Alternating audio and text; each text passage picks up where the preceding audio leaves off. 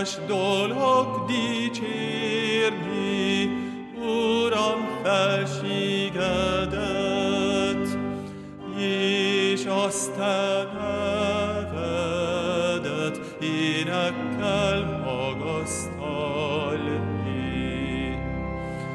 Hogy ember áldja engel, te nagy jó voltodat, és igazságodat dicsérje minden éjjel. Láncban és hegedűkben, és szép cimbalmokban, hangos citerhákban, dicsértessék zengésben. Dolgaidon örvendek, hatalmadat látván, kezednek csodáján, örömömben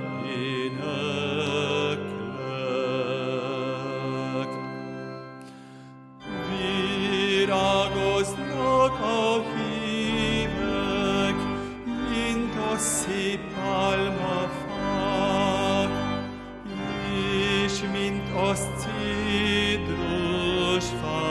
mik Libanonon nőnek. És az Úr hajlékában ezek plántaltatnak, virágoznak az Isten tornátában. Ám bátor megüzülnek, de mindazonáltal nagy szaporasággal szép gyümölcsöt teremnek. Hogy igazságát híven mindenütt hirdessék, az én Istenemnek, kiben hamisság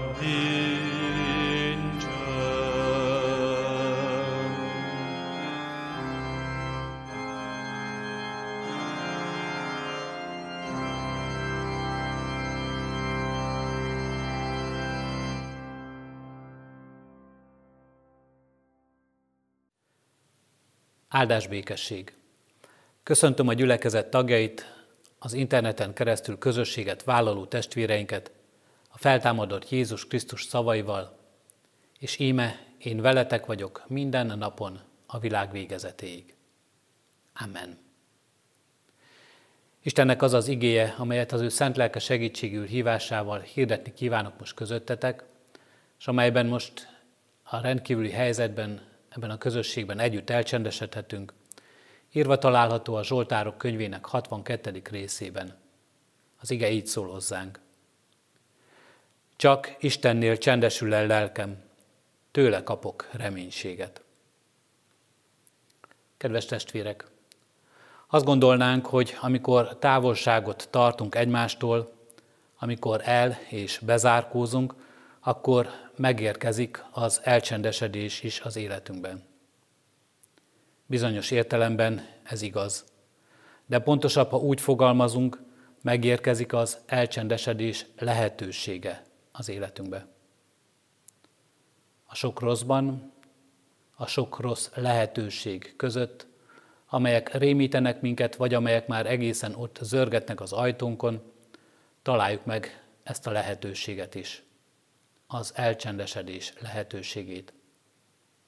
És találjon meg minket az elcsendesedésben valami mély és egészen bensőséges közösség, amelyről a Zsoltáros is tanít és beszél és bizonyságot tesz előttünk, az Istennel való közösségben. A Zsoltáros nagyon pontosan és hangsúlyosan rá is mutat, hogy ő a lélek csendjéről beszél, és nem a fül csendjéről. Csak Istennél csendesül el lelkem. Sokan vágyakozunk talán sokszor a fül csendje után is, az élet csendje után. Vágyott szüksége ez az életünkben. Jó néhány évvel ezelőtt egy barátommal Hollandiába utaztam, és a repülőtérről Amsterdamba vasúttal kellett mennünk. Jót beszélgettünk, régi emlékeket idéztünk, sokat nevettünk a vasúti kocsiban. Amsterdam előtt egy hölgy odajött hozzánk, és nagyon kedvesen angolul elmagyarázta nekünk, hogy az a sok felirat, ami hollandul ki van írva a vasúti kocsiban, azt jelenti, hogy ez egy csendes kupé. Ebben a vasúti kocsiban csak olyan emberek utaznak, akik egy nehéz nap hivatali munkája után szeretnének csendben lenni.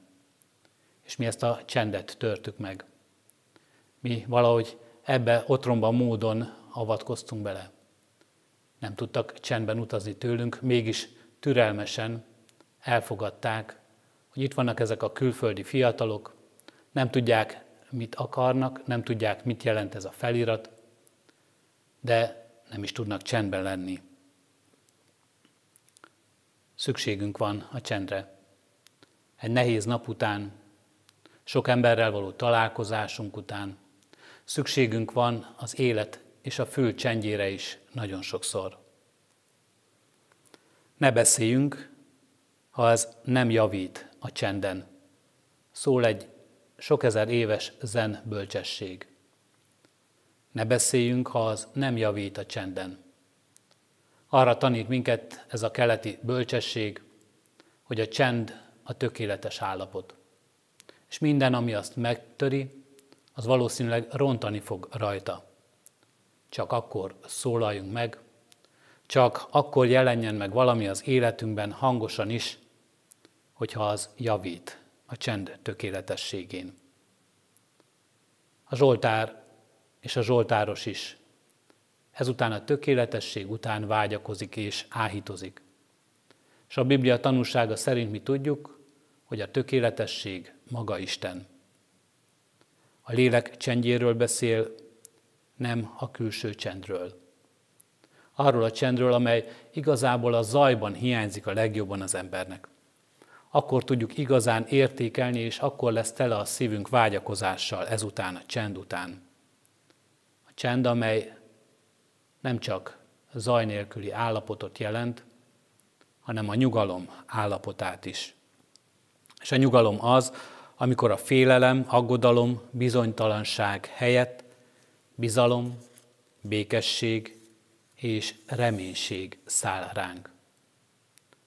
Az Istennel való közösség és az Isten közössége, amely nem fizikai állapotot jelent, amely nem azt jelenti, hogy ott van-e mellettünk, látjuk-e, meg tudjuk-e fogni kezét, hogy egyedül vagyunk-e.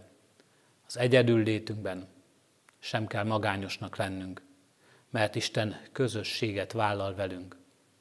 És abban a csendben, amikor nincs mellettünk senki, aki zajt okozna, amikor nem háborgat minket semmi és semmi, akkor sem a semmivel találkozunk, hanem ott találkozhatunk Istennel. Csak Istennél, így kezdődik ez a Zsoltárvers. Kizárólagos ez a megállapítás.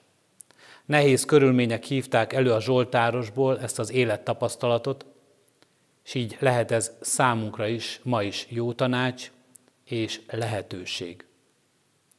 A hely, ahol az ember lelke elcsendesedhet, ahol békére lelhet, és ahol reménységet találhat, nem a világban van, arról szól ez a bizonyságtétel. Nem a világban, hanem abban az állapotban, amikor Istennel vagyunk közösségben. De az Istennel való közösségünk megjelenik a világunkban is. Mennyi hang, mennyi kiáltás körülöttünk és bennünk. Mennyi kétségbeesett tekintet, mely mögött hangtalan kiáltás van. Amikor beszűkül az életünk, amikor sokszor önsajnálkozásban vagyunk, amikor eluralkodik rajtunk a rossz kedv, a félelem és az aggodalom, akkor nagy kérdés számunkra, átfordulhat-e mindez reménységgé? Jöhet-e ki ebből bármi jó? Az Istennel való közösség és az Isten közelsége az az állapot, amelyben minden megfordulhat.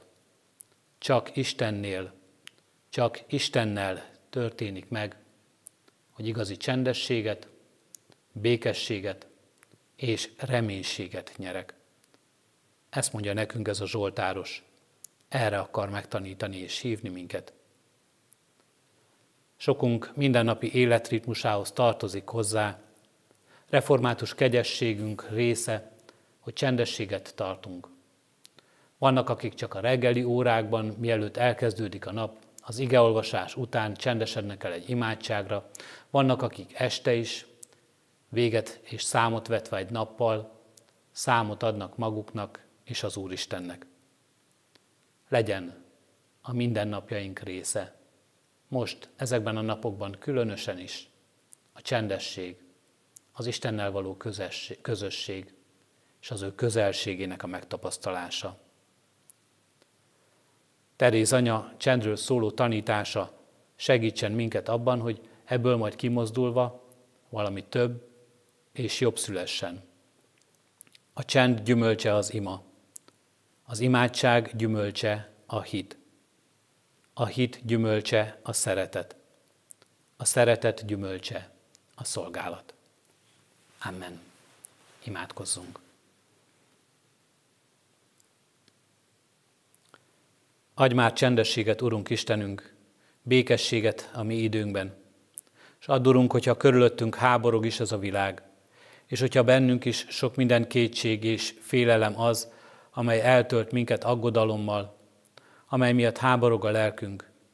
Megtaláljuk, Urunk Istenünk, nálad és benned azt a csöndet, amely termékennyé teszi életünket, amely megerősít minket a hitünkben, amely elindítja bennünk, Urunk Istenünk, hogy szeretet által mások felé forduljunk.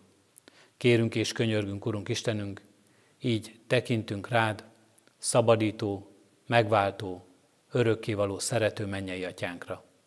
Hallgass meg minket Krisztusért. Amen. Krisztustól tanult imádságunkat együtt mondjuk el. Mi atyánk, aki a mennyekben vagy, szenteltessék meg a te neved. Jöjjön el a te országod, legyen meg a te akaratod, amint a mennyben, úgy a földön is. Mindennapi kenyerünket add meg nékünk ma, és bocsásd meg vétkeinket, miképpen mi is megbocsátunk az ellenünk vétkezőknek. És ne vigy minket kísértésbe, de szabadíts meg a gonosztól, mert tiéd az ország, a hatalom és a dicsőség, mind örökké. Amen. Isten áldása kísérjen el minket. A 62. Zsoltárból olvasom ezt az áldást. Istennél van segítségem és dicsőségem, erős sziklám és oltalmam az Isten. Amen.